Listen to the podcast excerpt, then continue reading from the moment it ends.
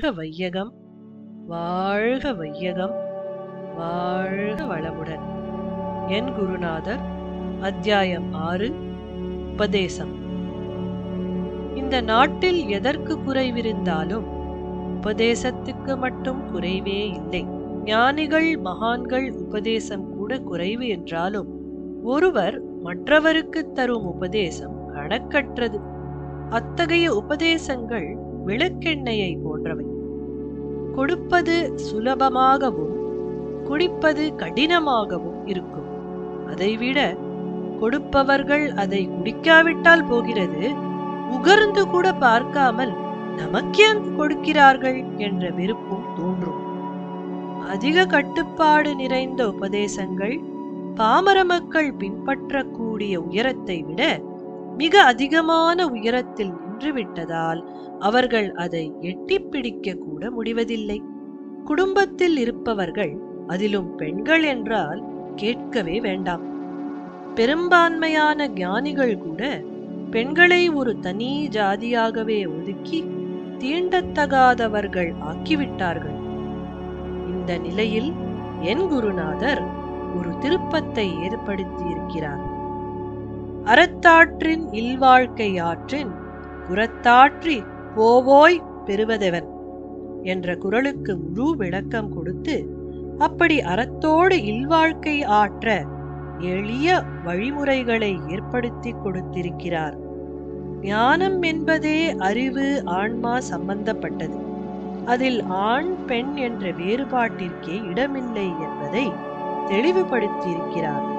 பலவீனம் என்பது உடல் அளவில்தான் அறிவில் அல்ல என்பதை உலகத்துக்கு உணர்த்த சந்தர்ப்பத்தை ஏற்படுத்தியிருக்கிறார்.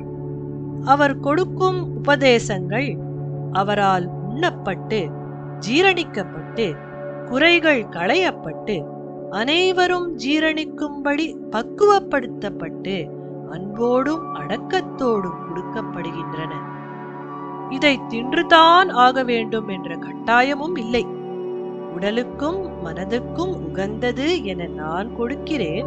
சுவைத்து பாருங்கள். பிடித்தால் ஏற்றுக்கொள்ளுங்கள். இல்லாவிட்டால் விட்டுவிடுங்கள். யாருக்கும் நஷ்டமில்லை என்பார். எத்தகைய மேன்மையான ஆழமான கேட்பவரை சற்றும் குழப்பாத ஆற்றப்படுத்தல். ஆசையை ஒழிக்க முடியாது. தியானம் செய்ய வேண்டும் என்பதும் ஆசைதான். ஆசையை ஒழுங்குபடுத்தி அளவு முறையோடு அனுபவிக்கத்தான் வேண்டும். ஒரு பொருளை உண்டேன் சுவையாக இருந்தது. மறுபடியும் உண்ணுகிறேன் இந்த அளவுக்கு மேல் உண்டால் எனக்கு துன்பம்தான் என உணர்ந்து துன்பம் தராத அளவோடு நிறுத்திக் கொள்ள வேண்டும். ஒரு கடையில் எனக்கு பிடித்தமான பொருள் இருக்கிறது அது எனக்கு வேண்டும் என்று நினைத்தால் அதற்குரிய விலையை கொடுத்துவிட்டுத்தான் பெற்றுக்கொள்ள வேண்டும். சமுதாய நியதியை மதித்துத்தான் ஆக வேண்டும். வேறு வழியில் பெற முயன்றால் துன்பம்தான். திடீரென்று எழுந்து வானத்தில் பறக்கவும் முடியாது. நம்மை இயற்கை நடக்கும்படியாகத்தான் வைத்திருக்கிறது. அந்த இயற்கைக்கு உரணாக நினைத்தாலும் துன்பம்தான். தியானம் என்பது உயிர் சக்தியை விரயத்திலிருந்து சேமிப்புக்கு திருப்புகிறது.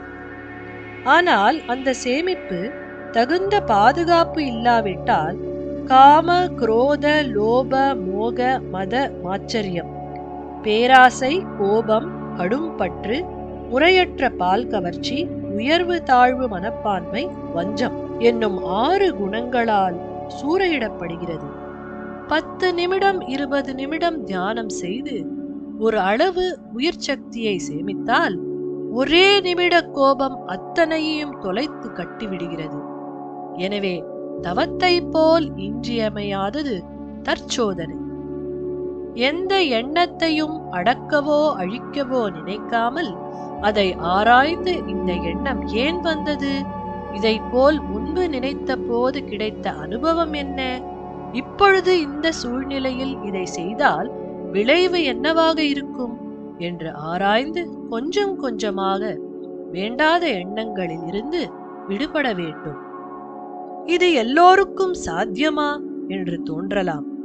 ஒரு முறை இருமுறை முயன்று பழக்கப்படுத்திக் கொண்டால் அப்புறம் தானாகவே எண்ணங்கள் கணிக்கப்பட்டுவிடும். எனவே அருகுண சீரமைப்பு அவசியமாகிறது. ஒழுக்கம் நாட்டுக்கு நாடு வேறுபடுகிறது.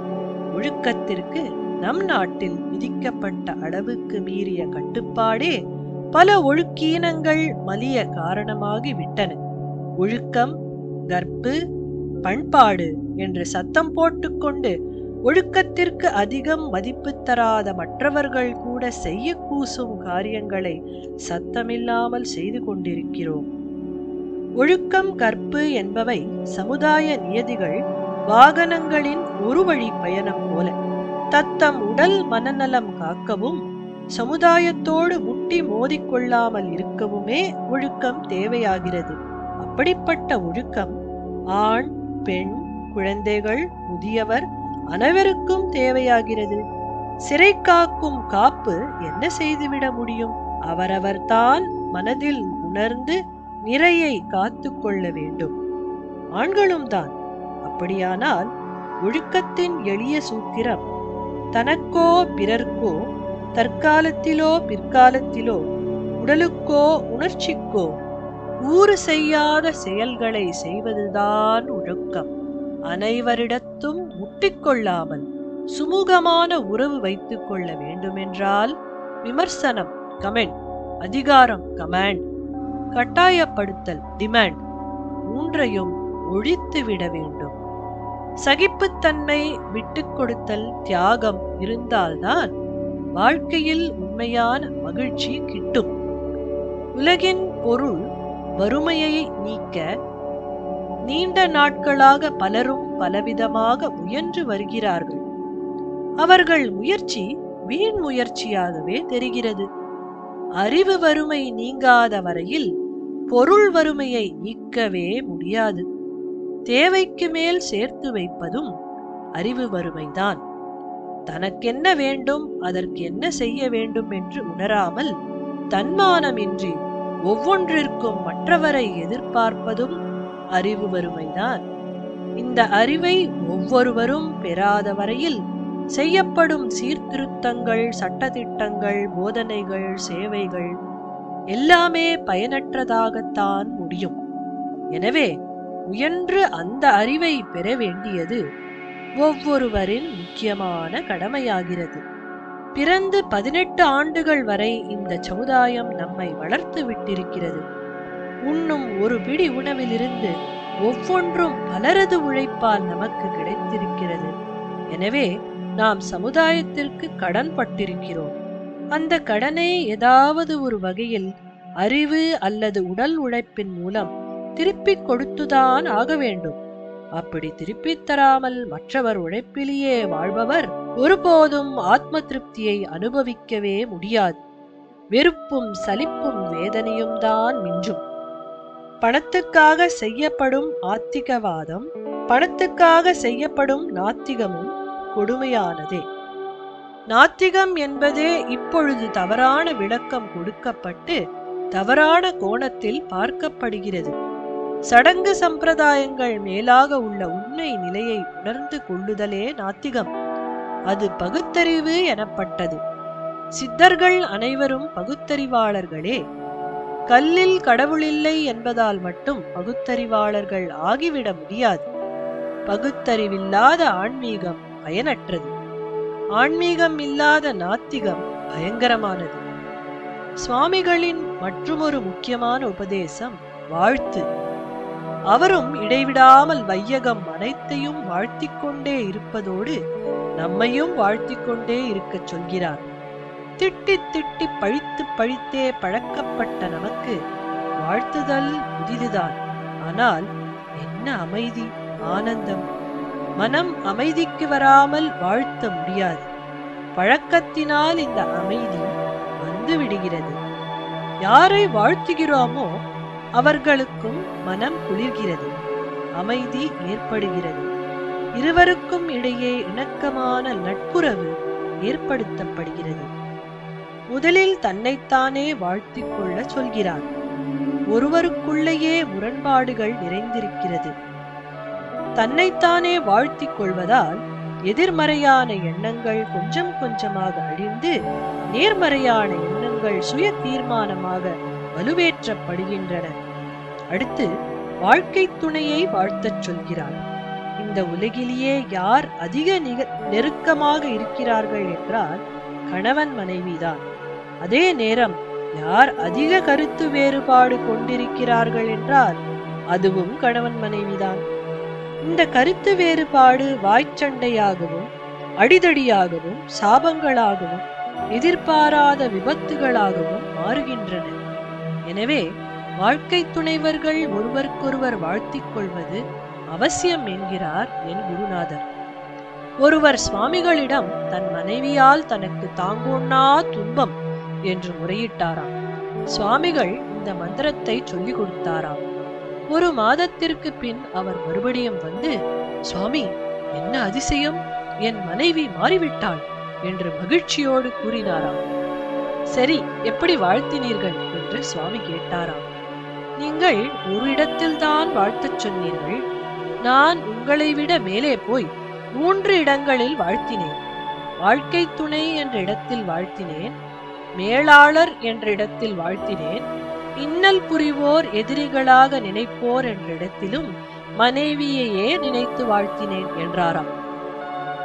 குழந்தைகள் பன்னிரண்டு வயது வரை நம் சொல்படி கேட்கும் குழந்தைகள் அதன் பின் இன்றைய சூழ்நிலையில் பலத்த வேறுபாடுகளால் மிதிக்க ஆரம்பித்து விடுகிறார்கள்.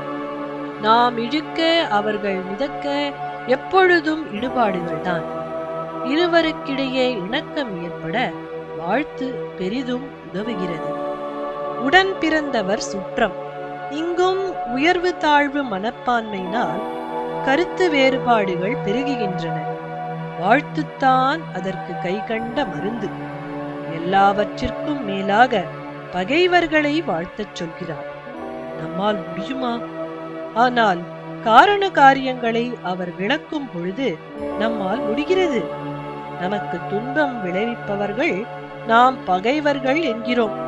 நமக்கு துன்பம் ஏற்படுகிறது என்றால் அதனால் நமக்கு ஒரு வினைப்பதிவு கழிகிறது என்று பொருள். எனவே வினைப்பதிவு இல்லாவிட்டால் நமக்கு ஒருவரும் துன்பம் ஏற்படுத்த முடியாது. பஞ்சில்தான் தீப்பிடிக்கும் கல்லில் பிடிக்காது. அப்படியும் நமக்கு துன்பம் ஏற்படுத்துகிறவர் நம் வினைப்பதிவை கழிக்கிறார். நமக்கு நன்மைதானே செய்கிறார்.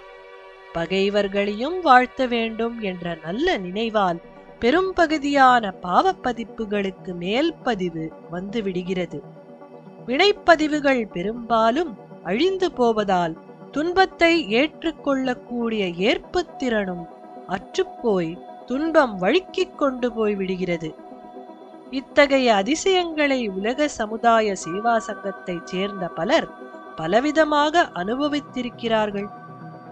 காலை வேளையில் வெளியே சென்ற பெண்ணின் கழுத்து நகையை அறுத்துக்கொண்டு போய்விட்டார் ஒருவர். வெறுப்போ கோபமோ கொள்ளாமல் அவரை நினைத்து வாழ்த்திக் கொண்டே இருந்திருக்கிறார் இவர். மறுநாள் அதே பொழுதில் இந்தா உன் நகை.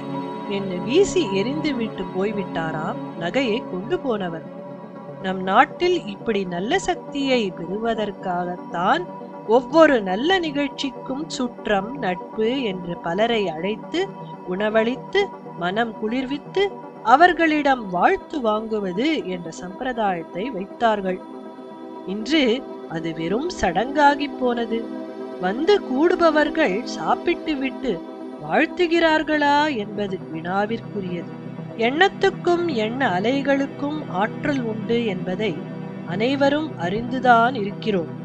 தீய எண்ணங்கள் நமக்குள்ளும் விஷத்தன்மையை ஏற்படுத்தி மற்றவர்கள் மனதிலும் பாதிப்பை ஏற்படுத்துகின்றன. நல்ல எண்ணங்கள் நமக்கும் நல்லதை கொடுத்து மற்றவர்களிடமும் நல்லவிதமான மாற்றங்களை ஏற்படுத்துகின்றன. அதுதான் தர்மம் எனப்படுகிறது. அந்த தர்மத்தை சூது கவ்வினாலும் முடிவில் தர்மம்தான் வெல்லும். இவற்றை வலியுறுத்தவே பெரியவர்கள் பலவிதமான கதைகளை ஏற்படுத்தினார்கள். அடி பெண்களே நல்லதையே நினையுங்கள் நல்லதையே சொல்லுங்கள். தேவர்கள் நம் கண்ணுக்கு தெரியாமல் வானத்தில் திரிந்து கொண்டிருக்கிறார்கள். உங்கள் தலைக்கு மேல் அவர்கள் வரும்போது என்ன நினைக்கிறீர்களோ சொல்கிறீர்களோ அதை ததாஸ்து அப்படியே ஆகட்டும் என்று சொல்லிவிடுவார்கள் என்பார் பெரியோர். தேவர்கள் எப்பொழுது நம் தலைக்கு மேல் வருவார்கள் என்றும் தெரியாமல் நல்லதது கெட்டதது என்றும் புரியாமல் பயந்து நடுங்கிய காலமும் உண்டு. இப்படி நல்ல சக்தியை பெருக்கிக் கொள்ள உதவுவது வாழ்த்து. கெட்ட சக்தியிலிருந்து தப்புவதற்கு உதவுவது காப்பு. சில வகையான கெட்ட எண்ண அலைகளை தொடர்ந்து உண்டாக்கியோ குறிப்பிட்ட மந்திர உச்சரிப்புகளை தொடர்ந்து சொல்லியோ பிறர்க்கு துன்பம் விளைவிக்கிறார்கள். அதை பில்லி சூன்யம் என்கிறார்கள். பொறாமை கண்ணோடு பார்த்தாலே அதற்கு எத்தனை வலிவு உண்டு? அது எத்தகைய துன்பங்களை ஏற்படுத்துகிறது என்பதையும் பெரும்பாலோர் அறிவோம். அதற்கு பரிகாரமாக சில பொருள்களை கொண்டு நம்மை சுற்றுகிறார்கள். அதாவது எந்த தீய சக்தி அண்டிருந்தாலும் அது விலகவும் வேறு தீய சக்திகள் அணுகாமல் இருக்கவும் நம்மை சுற்றி ஒரு ஆற்றல் கடத்தை எனர்ஜி ஃபீல்ட் உருவாக்குகிறார்கள். அதையே சுவாமிகள் அவரவர் என்ன ஆற்றலால் உருவாக்கி கொள்ள சொல்கிறார்? அருட்பேராற்றல் இரவும் பகலும் எல்லா நேரத்திலும் எல்லா இடத்திலும் எல்லா தொழில்களிலும் உறுதுணையாகவும் பாதுகாப்பாகவும் வழிநடத்தியாகவும் அமையுமாக என்று நமக்கு நாமே சொல்லிக் கொள்வதால் நம்மை சுற்றி நாமே நமது வலுவான எண்ண ஆற்றலால் ஒரு ஆற்றல் களத்தை உருவாக்கிக் கொள்கிறோம். இப்படி வாழ்த்தையும் காப்பையும் சொல்லி பல வகையான நன்மைகளை கண்டு பலரது அனுபவங்களை எழுதினால் ஒரு சுவையான புத்தகமே உருவாகிவிடும். இவைகளெல்லாம் குருநாதரின் உபதேசங்களில் ஒரு சில. பழக்கத்தின் காரணமாக கூர்ந்து கவனிக்கிறேன். எங்காவது சொல்வதும் செய்வதும் மாறுபடுகிறதா என்று. வாயிலிருந்து வந்திருந்தால் தானே மாறுவதற்கு. இவை மனதிலிருந்து உயிரிலிருந்து அதற்கும் மூலமான உள் உணர்விலிருந்து வருபவையாயிற்றே. எப்படி எங்கே மாறும்? பொருள் துறையில் ஆசைகள் குறைவு என்றாலும் அருள் துறையில் எனக்கு ஒரு பேராசை இருந்தது. பிஞ்சாக இருந்த போதே மனதில் விழுந்த ஆசை சித்துக்கள் கைவர வேண்டும்.